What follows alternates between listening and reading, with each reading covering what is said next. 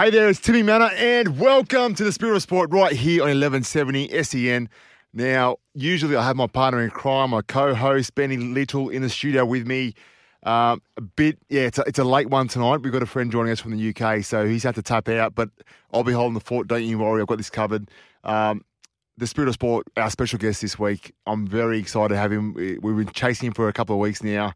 Uh, after making his debut back in two thousand eight, our guests were going to play over two hundred thirty-five games of rugby league across a fifteen-year career uh, and survive with his hair looking strong.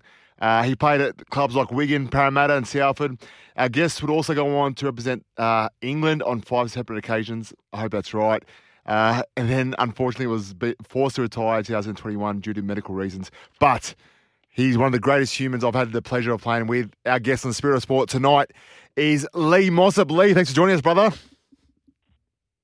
Oh, where's Tim? How are you doing? Oh, I'm fantastic, mate. You, you were saying off air just a bit about the sun. So how, tell me about the sunny England at the moment. How's the uh, three minutes of sunshine? Oh, it's class, mate. It's eighteen degrees. I'm just in a car park now. Everyone's walking around with no tops on, smiling. We'll get a week of this. And wait, wait, wait, wait, wait. eighteen degrees and people are with no tops? It's a different heat, Timmy. So obviously I was with you last week and it was, what, nineteen degrees and everyone had jumpers on. Yeah, I don't yeah. know what it is. I need to find this out. When it's like seventeen, eighteen here, it's, it's red hot. Is it, because, is it different over there, or is it because they're just so used to the cold that eighteen seems like a hot day for them? Yeah, I don't know. I don't know. I don't know if I'd heard somewhere something to do with the ozone layer. You lot haven't got one anymore, have you? Where uh, over here we've still. I don't, I don't know, mate. That's that's that's above my pay grade. My job here is just to chat to some of the legends in sport. Uh, mate, let, let's talk about your journey, mate. Tell me about rugby league in, in North of England. How did you get involved? How did you start playing rugby league as a kid? Um, I just followed my old, older brother. Uh, so I'm from up in Cumbria, which is north north of England. It sort of borders borders Scotland. Yep. Um, and where I'm from, Whitehaven, is probably it's probably one of the only places in the U K where rugby league's actually the number one sport. It's just it's just what you do. You just you get accustomed to um, an amateur club early doors. And uh, like I said, I used to go watch my brother most weeks, and then uh, I just naturally followed. So I think I started playing around four or five year old. Yeah, wow. Um, just loved it. Yeah, just loved it. And were you always in the forwards, or is it was there a once upon a time you were in a forward? No, no, I've always been a forward. Timmy, I used to be. Um, A prolific back rower. Um, Michael Maguire uh, joined Wigan and he just said, listen, mate, he said, you can't pass and you've not really got any footwork, so you're playing front row from now on. And that was it. That was my back row days uh, cut short. Did uh, did Madge ever um, train when he was your coach? Did he train in the gym there? Yeah, mate, he was a he was a lunatic. Yeah, I, yeah, I think at the time he had a, he had a bad knee then, and you'd come in most mornings, and he'd be sprinting on a treadmill, like limping, like bad, and you'd get off, and he wouldn't be able to walk all day. Oh. And then you come in the following morning, he'd be doing it again. He was just he was a lunatic. I was in um Canberra overnight on Monday, on Monday That's cool. and um he he goes, "Oh, you're staying the night?" I'm like, "Yeah." He goes, "All right, tomorrow morning, five a.m. went to the gym." And I'm like, oh, yeah, sweet, sweet. And, mate, he's still got it. He's a machine. Like, he's he's ripping in. He's lifting the same weights as everyone else. I'm like, this guy's a lunatic. But uh, it's good. Oh, to... no. Well, we, we, had a, we had a reunion in October. The two thousand ten squad who won the uh, grand final here. Yeah. And uh, and Madge organised it. And I remember giving him a hug, and I couldn't believe how, how, how solid he was still. Yeah, yeah. He's, uh, a, he's a machine. Now you are so. You, speaking of Madge and Wigan, you are you spent some time with together. Um, what was that time like at, in, in your stage of your career? It was early in your career as well. Yeah, it was the best thing that could have happened to me. Um, it, it was just it was it was a coach. I think I, I, a lot of the time, what I think with players is it, a lot of it comes down to to luck. If you're in the right environment with the right coach, you can go on to have an unbelievable career, or vice versa. If you're one of the best players, but you're not in the quite environment that, that you need, then the, the the opposite can happen and you don't go on. But for me at that time, I, I'll admittedly, I was, I never had an unbelievable offload. I didn't have great feet. I was just, my game now, when I reflect on it, it was just all about hard work. I, I trained, I'd like to think I trained as hard as anybody. Yep. Um, and Madge, Madge just saw the, Madge saw the, um, the good in that. He just said, listen, if you work that hard every week for me, you make all your tackles, you'll play every week. Where the year before that, I had a coach where, don't get me wrong, he was just, which is good now, again, in hindsight, he was really loyal to his older players. Yeah. So I remember I'd get put in against Saint Helens on a Good Friday game, um, which over here is massive. Wigan Saint Helens on a Good Friday, it's like one of the best games you can be involved in. And I, I got man of the match. I was eighteen-year-old, got man of the match. Really? And I didn't play again. Yeah, I got didn't play again for another six, seven weeks. Right. Because he was loyal to the old rowers, which, again, when you get to that point in your career, you respect to. Yeah. Where Madge just said, nah, nah, that's not how I operate. You, you you train hard every day, you play well at the weekends, you make your tackles, you'll play every week. And that was unbelievable for me. Um, so that, that just massively, that took my game to a new level. Uh, under Madge, I played every week, if not, yeah, most weeks, if not every week. I got first selection for uh, for England. I got picked for England under Madge. Yeah. Won silverware. So, it, like I said earlier, he, he's the best coach for me by by a long way. Mate, it's interesting you say that about the first coach that you played under, because I had a similar journey where I was only young. So, as a front rower, you kind of expect to be waiting your turn, but you also get itchy feet because at that age, you start the guys that you would have played junior reps or you know junior academy with would have started playing Super League yeah. at different teams. So you're seeing them all start to pop up and start getting their crack. And sometimes you're thinking, when's it my turn? When's it my turn? How, how did you find that process or that part of your career where you're still a kid, but you know you can handle it, and you obviously can because you got man of the match, and then you watch your friends playing and debuting. How does it feel just to be back in, in the lower grades waiting your turn? Yeah, yeah, you probably, itchy feet probably the one. I, I was never one of those who went in and you, you, you'll know what I'm, I'm talking about here, Tim. You get some who go really outspoken and then they'll be speaking up in meetings saying, no, I should be playing, or they're going to the head coach when, listen, I need to be playing, I'm playing better than him.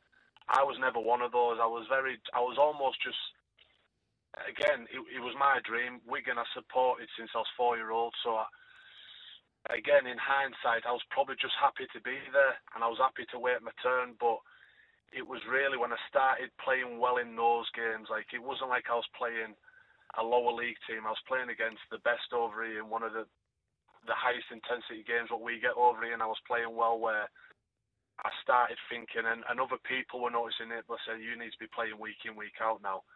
Yeah. Um, and that's when, you again, Nathan Brown, Nathan Brown had just came to Huddersfield at the time.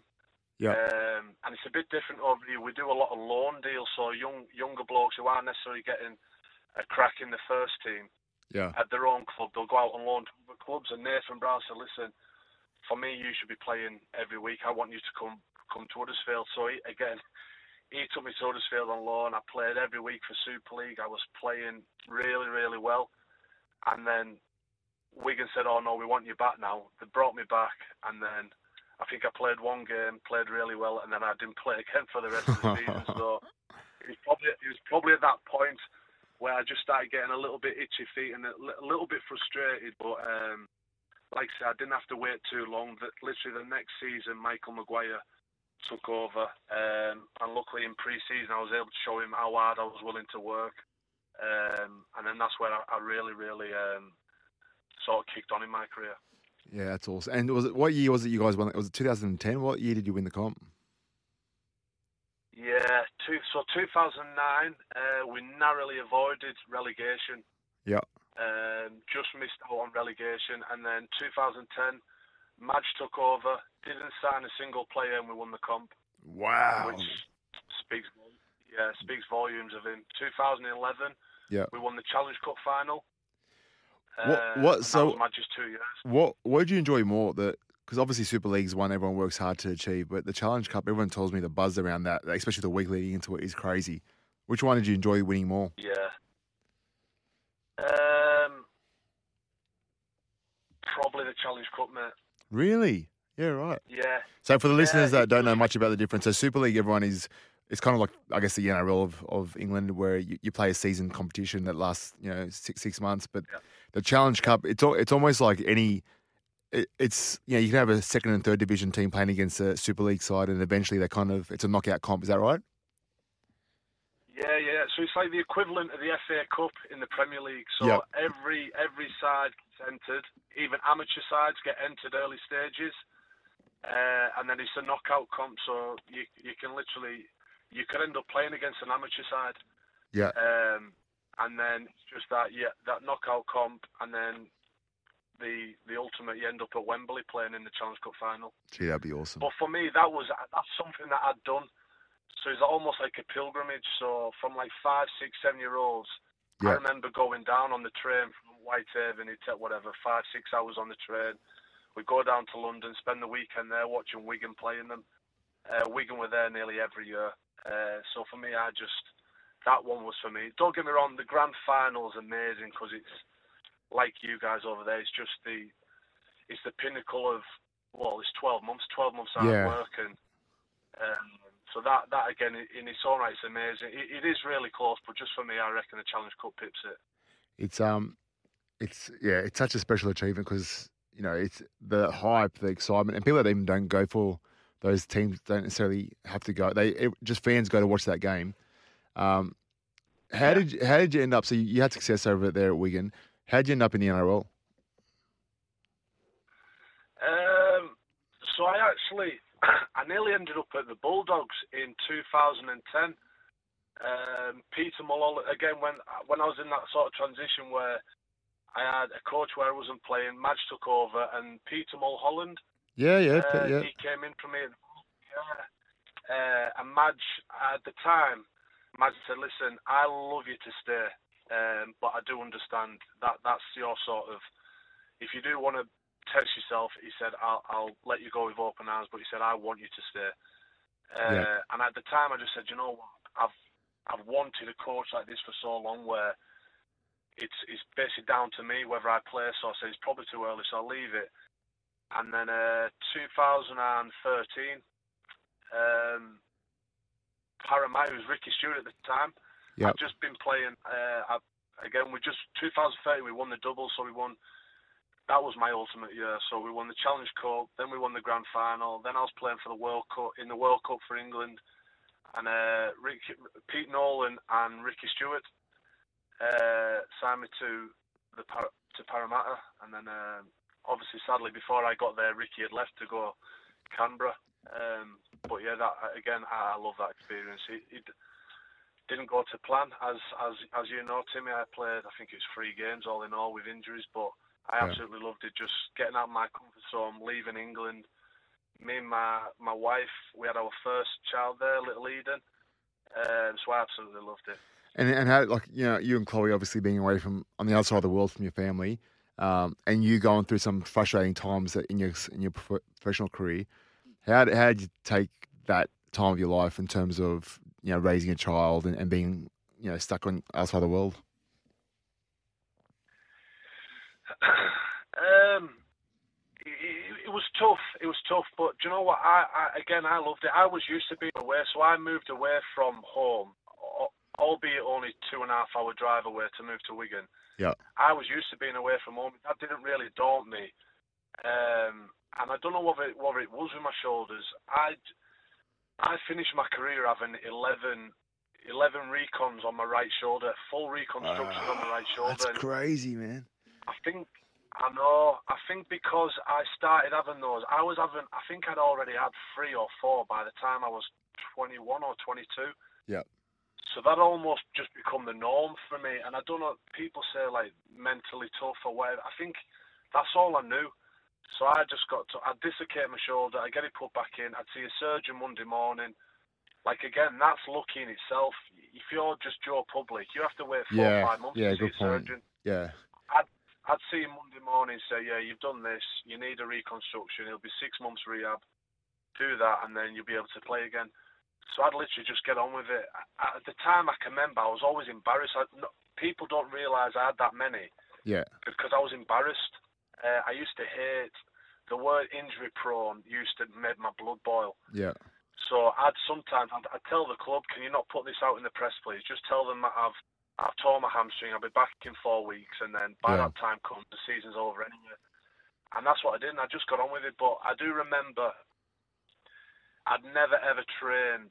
I'd never trained as hard in my life, and I was never as fit as I was when I got to Parramatta. Yeah. I really wanted to, like all the other players who had been there at the same time or before me, the Burgesses, for example, mm. they went over and they basically put the English forwards in particular on the map, and I wanted to replicate that. So just before I got to Parramatta, I was on the stag do, uh, wrestling with a mate of mine, Scott Taylor, who's at Hull, uh, and dislocated my shoulder there. Yeah. So I had to ring. I had to ring Parramatta before I'd even landed in Australia and just say, "Listen, I've, this has happened. I've dislocated my shoulder." So I had to get surgery before I landed. Uh, before I went out to Australia, I had the surgery, landed, and for seven months, uh, I just, I literally had dedicated myself. I flogged myself. I was, yeah, I was that fit. Got back, played three games, and then my other shoulder, which I'd never had trouble with, dislocated, and that that was probably the first one that I really, it was tough, just because of how much I, I wanted to play well over I, there. I remember that. Was uh, it was that in Melbourne? Yeah, yeah, Melbourne. It was literally a nothing tackle. It was at marker. Yeah. I saw the hooker about to scoot, went to get him, he just dislocated. Just yeah, I, so, I remember seeing you so in, the, in the change rooms well, yeah. after the game, and I've never, like, I've felt so sick in my stomach because. Oh, we're obviously seeing how hard you worked to get back from that first injury, and you, you know when you get an injury, like no one's really sure exactly what's how bad it is, but your face said it at all, and I just felt so like sick for you because I was like, this poor guy's worked yeah. that hard. Um, but it creates a bit of resilience. Like we got a lot of players that come on this show and they talk about their careers and they say when you're injured or when you're dropped or when you're under contract, there's there's parts of your career where it tests you because you feel like you're on the outside. Um, do you feel like being yeah. being through that made you more resilient in life outside of football, so like you could handle things that life threw at you? Yeah, one hundred percent, mate. Yeah, hundred percent. Like even now, like things just don't bother me. Where like I've just been with for a coffee, coffee then with a couple of mates, and they were saying, "Oh, this is bothering me, this is bothering me," and little stuff where I, you now realise that they're they're irrelevant. That they'll pass. It's just part of life, and I think tough times, especially like that.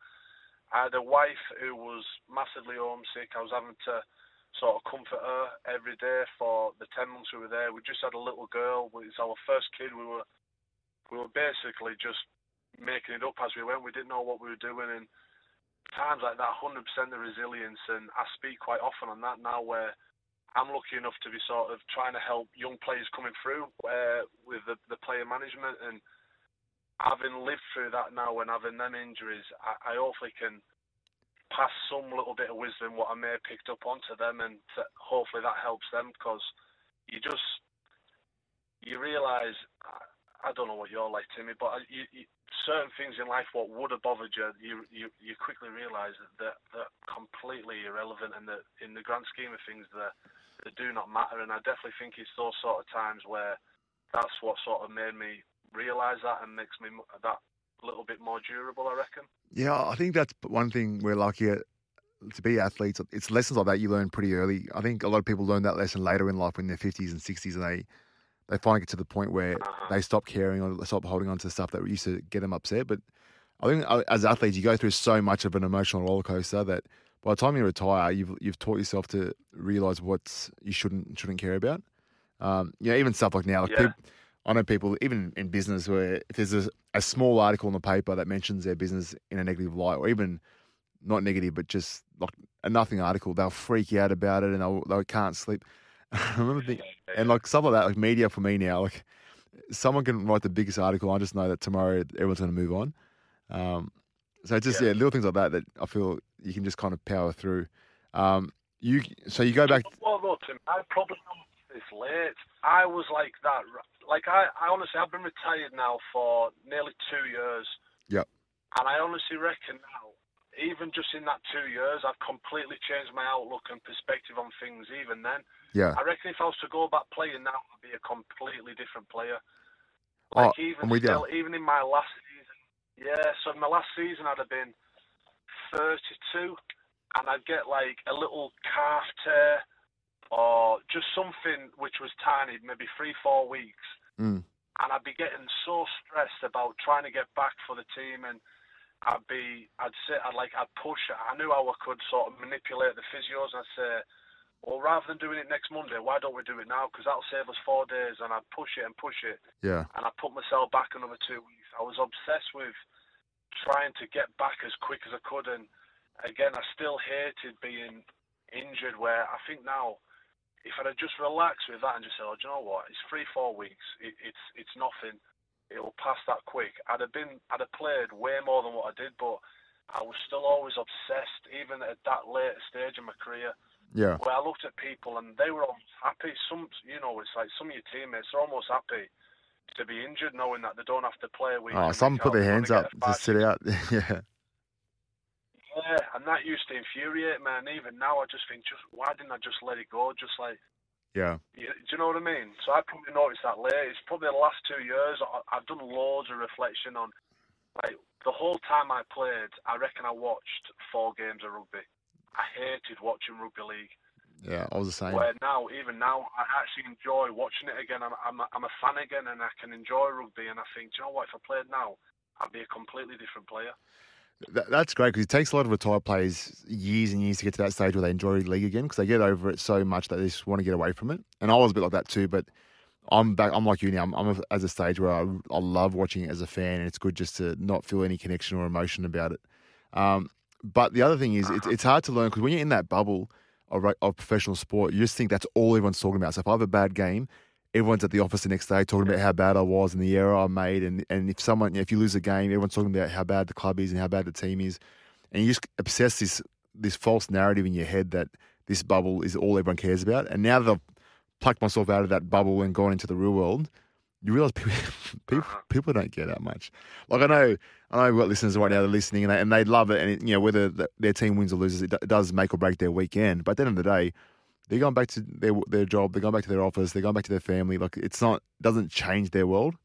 Um, and it's hard to see that when yeah. you're in the bubble. Like a lot of people told me, like that had retired, telling me that, saying, "Hey, people don't care." Um, but it's hard to see that, because yeah. when you're in it, you're just thinking that's you know, it's just this is the world. This is all. It, I used to love going overseas. I used to go to America or go anywhere, you know, Africa, and I come back and you just feel how small and insignificant our world is, our bubble, that when you're in it, you just, yeah. you, you think you're a superstar and you get this ego, but then you get out of it like, oh, it's not that big a deal. Yeah. Well, that's probably one of the good things about over here as well. Obviously, we've been there last, last week. Rugby league is absolutely huge. Yeah. Yeah. It's, um, It is big here. Over there, it's a bit different. It's um not as big, but they're still north of England. They're still obsessed with it. I want to ask you, you, you went back to north of England after you left Parramatta. Actually, let me ask you one more question about Parramatta, because I know this was an interesting question. Uh, so Ricky leaves when you sign. How does that work? Does Pete Nolan or Ricky or someone, is there someone at the club that kind of reaches out and say, hey, just giving you a heads up? Do you get do you get told anything, or is it just you find out in the news like everyone else? To be fair, mate, I just, I, I can remember, I just read it in the media like everybody else. Yeah, yeah. Um, yeah, and then that was it. Then, no, I landed in in Parramatta, Australia, and Brad Arthur, my new coach, didn't speak to me for six months. oh, I was, I was oh. hoping you'd mention that. oh, so, yeah, well... That, that's the thing. You sign as a marquee player. I think a lot of fans assume that you're getting this special because, you know, any other sport, like or any other team, you you sign a marquee player, you'd be rolling the red carpet out. You've won a couple of comps over there. Um, you know, if there's any changes, you'd think the club would say, "Hey, mate, just letting you know, this is about to get this news is about to break. New coach is coming." But yeah, it's it's funny. A lot of fans don't realise that you would have just found out in the media like everyone else. Um, and a lot of fans probably wouldn't have known that Brad didn't speak to you for the first five six months. But um, It's just, yeah. it's just a, yeah. And, yeah. You know, I thought of what I liked him. I always, I've always done the same. I don't really, like I could have easily, even when I was leaving, I remember when I was leaving, there was a load of Parramatta fans, and rightly so. If I was looking from the outside in, I got a load of abuse shit for leaving. Yeah. Where I just kept quiet. I didn't respond to any, I didn't put anything in the press. I just said, listen, it, it is, it's just not worked out. Where yeah. I landed in Parramatta, I had my new head coach, and he literally, I'm not I'm not exaggerating here, he didn't say hello, didn't shake my hand for five months. Yeah. I just trained on my own in the gym every morning, got myself back fit, fit as a fiddle, played three games. My first three, two games were actually good. They actually started saying, we want you to extend your contract. Mm. Um, and then my third game, dislocated against Parramatta, and a few days later, uh, Brad spoke to me and said, listen, um, you've got injured again, we- we'd like you to leave. Wow! Wow! And I just went, right, okay, then, I've got two years left, but yeah, I'll go. I was, you know what I mean, sort of, maybe whether it be my ego or being stubborn, I just thought, I'm not staying somewhere where I'm not wanted, so yeah. I said, right, that's okay, I'll, and that was it, and I just didn't put anything in the press where a lot of fans probably presumed, I've come here, I've barely played, I've I've took that money out of a young Parramatta kid's pocket, and, and I've left where it, it literally wasn't the case. I wanted nothing more for my time to be Parramatta. To go yeah. to be successful, because ultimately they they they were the ones who made me realise my dream. Yeah, they paid a transfer fee for me. They took me to N R L. They gave me my debut in the N R L, which I'll always be grateful for. But it just, as life goes, some things that they don't always work out like you want them to. So, mm. um, but yeah, I just and, had to left and, and I left and I left quietly. Didn't say nothing. You and I spoke about it as well in terms of, you know, you end up taking very little money considering what they owed you for the next couple of years. And that's a part I guess fans don't even realise, the fact that, you're right, people might have looked at that from the outside and thought, this guy's come here, got injured and taken the money and gone. Whereas, if anything, you've probably been gypped by the deal because you end up, whether it be ego or whatever it is, but you decided, okay, you don't want me, I'll get out of here. And you just took whatever money was on the table and left. Um, it's That's, that's another part of the, the story I guess people don't understand, the fact that, you know, you... You ended up costing yourself financially to make the move, but you, you did it just because, you know, you've you didn't enjoy the experience under that certain environment. Yeah, yeah, definitely. And like I said, it's no it's no secret that the money in the N R L is superior to here in England. So yeah, if I'd have stayed for that three year that three year contract which I signed, I'd have been probably financially set up for a long, long time. Where I, again, naively, naively or stubbornly, whatever, I just said, right, if you don't want me, I'll go. And I left. Yeah. I took a huge pay cut to go back to Wigan. But not only that, the two surgeries that I, I had to have, they were they were probably two of the biggest that I ever had. I had to have, like, bone graft taken off my hip uh, to fix my shoulders. Yeah. That affected me for another four or five years. When I got back to England, there were, my shoulders were absolutely shot. Yeah. Where, again, I had the repercussions for years going by, which... But again, I, I, it's not... I, I probably sound like I'm a bit... Um, I don't know the word, Tim. That's what I say. I forget words when I talk now. Uh, probably a bit bitter, where I, I'm not... I absolutely... I love my time there. I met some amazing people. Like, for instance, the the, the work that I'm doing now, yeah. I actually work with Pete Nolan, who signed me. Small world. At Parramatta. Small world. He was the bloke. Yeah, he's world. He's an amazing human. I get to work with him now, day in, day out. Another guy, Joe, Joe Wehbe. I've been friends with him now for ten years. He was one of the first people who helped me when I got there and introduced me and mm. to people. And uh, again, I'm working with him. And it's that's a huge, huge plus that came out of that trip there that would have never happened. I'd have never met these people if I didn't go there. So I'm, I'm still loads of fond memories of being over there. And yourself and Mitch Allgood, we had a coffee last week when I was there. That's ten years since we last spoke to each other, and we still can meet up, have a coffee and a cake, and have a hug. And it, it's that's the yeah, that's the one of the great things about playing professional sport. Yeah, the, the friendships you make, it's incredible. Like, and I and I'm like that. I can sometimes not speak to someone for six or seven years, and then you pick up the phone, and it's like it was like you're with them yesterday. Nothing's changed. Yeah. It's just you can still have the same same banter, same jokes. Um, tell me a bit more about what you're doing. So you're now doing uh, work as a as a player manager or an agent. How, how are you finding that? You've yeah. obviously experienced it um, as a player, having a manager, um, so you kind of understand the player side, the point of view. Um, and I'm just thinking now, going through the list of, of agents in, the, in in Australia, there wouldn't be a whole lot of ex-players. A lot of them, um, yeah, a lot of them haven't played in the N R L. I know there's probably a handful that have. I could be missing a few. I know Braithen Asa has, but... Does that give you an advantage as as the next player? How, do, how does that help you in your job in terms of help, helping these young kids achieve their dreams? I'd like to think so, yeah. Uh, probably I first started thinking about being this when I when I got to Australia, weirdly enough. Yeah. Um, the agent that I had in the U K, I'd probably meet up with him. Maybe if I signed a three-year deal, I probably wouldn't speak to him for another two and a half years until it was time to re... Well, I find that hilarious because... Uh, I, I, I told you how I cannot pick someone for six years and pick it up like it was yesterday. But when you're paying someone as an agent, for them not to speak to you for two or three years between contracts is, is insane. Yeah, that's just that's just what it was. And then I got yeah. to Australia, and uh, a guy, Wayne Beavis, the Beav, uh, he was just he was amazing for me. Like I, I caught up with him as well when I was there last week in yep. uh, in Gold Coast, and it was just great to see him. And he was so so good for me. He helped me out massively the whole time I was there. Yeah. Um, and that's probably where I got my first taste of, do you know what, this is what it should be like. So, and then, like I say, fast forward nine years, I have to retire. Joe approached me saying, listen, some of my players now are wanting to, um, they wanted to try the U K. He said, you're one person in the U K who I trust. Uh, that would be able to look after them, and it's just worked perfect. So any of the N R L players coming over here, I can help, yeah, and vice versa. Um, but a lot of my players are really, really young. They're just starting out in the careers, so seventeen, eighteen, nineteen, twenty-year-old. Uh, so I just sort of know what you want. Sometimes as a player, you just you just want a bit of reassurance. Do you know what? This is what's happening. Yeah, coming off yeah. contract. Let me speak to these clubs. And mm. just to be kept in the loop all the time, and exactly that's just it's just little bits like that where you you probably wouldn't know how much he's actually stresses a player when it's contract time. Where just being, listen, I've just just so you know, I've just spoke to this club. They're really really keen. Uh, blah blah blah. I'll keep you in touch. Susan or anything else, I'll let you know. And then meet them every couple of weeks. I've just met a, a young front rower now, Harvey Hill. Yeah, he's making his he's basically following my path. So he's again from Whitehaven up in Cumbria.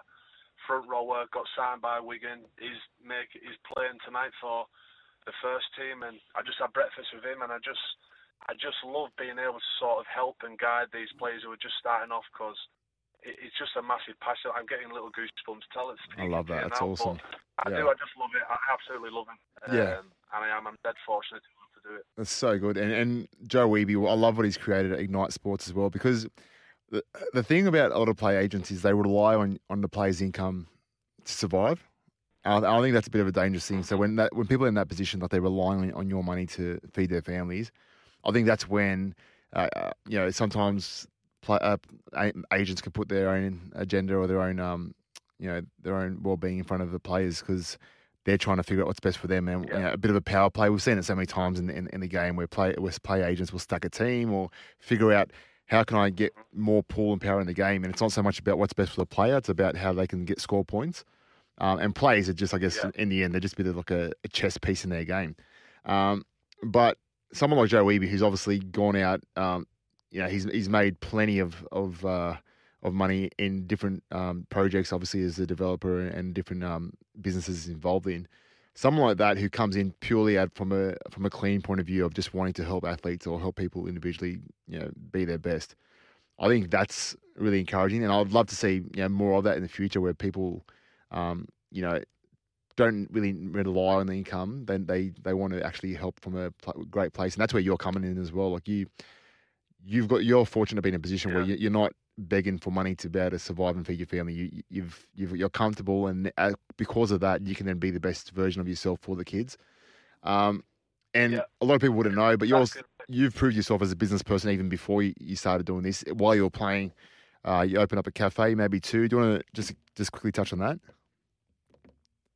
Yeah, yeah. So again, I did that whilst I was still playing. Got back from Australia. I'd been to all these little coffee shops in. in Australia, and I absolutely I thought, me and my wife said we'd love to have this, and then me and a couple of my mates, Liam Farrell and Sean O'Loughlin, we were going to get one together, and last minute um, they they couldn't do it for whatever reason, so I said, you know what, I'm just going to, I've got this much money, I'll offer it, if I can't, if I don't get it, I don't get it, and, and I got it. Yeah.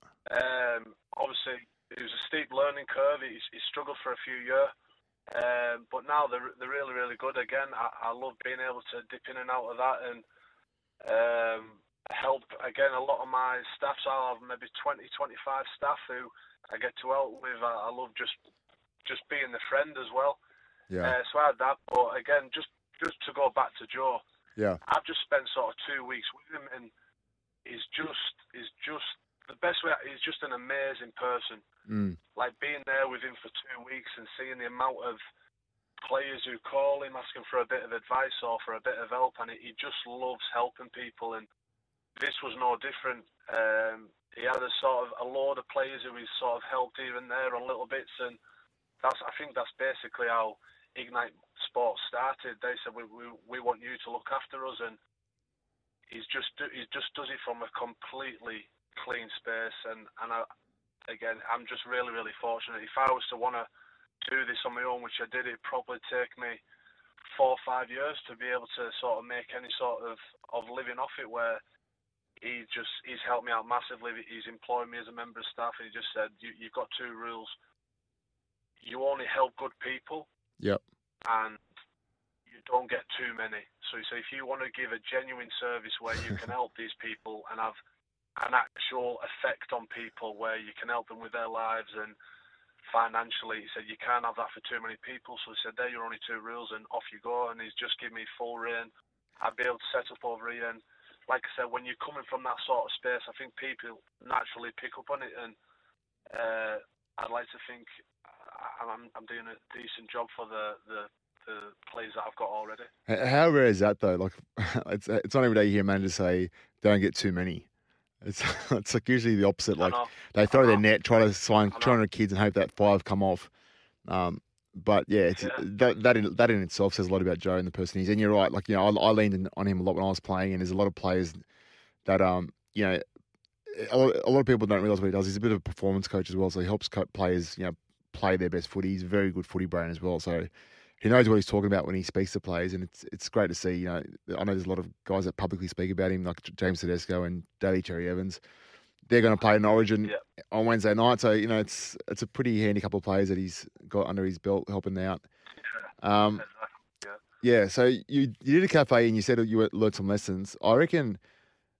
There's there's a lot of players that you know really struggle post football to kind of land on their feet, but starting a business, failing, getting back on the horse, succeeding, all that stuff is you learn so many lessons along the way. Do you find those lessons help you as well as being, so I talked about being a, a you know former player, helping out players now. Does being a business owner as well help you be able to give advice as well?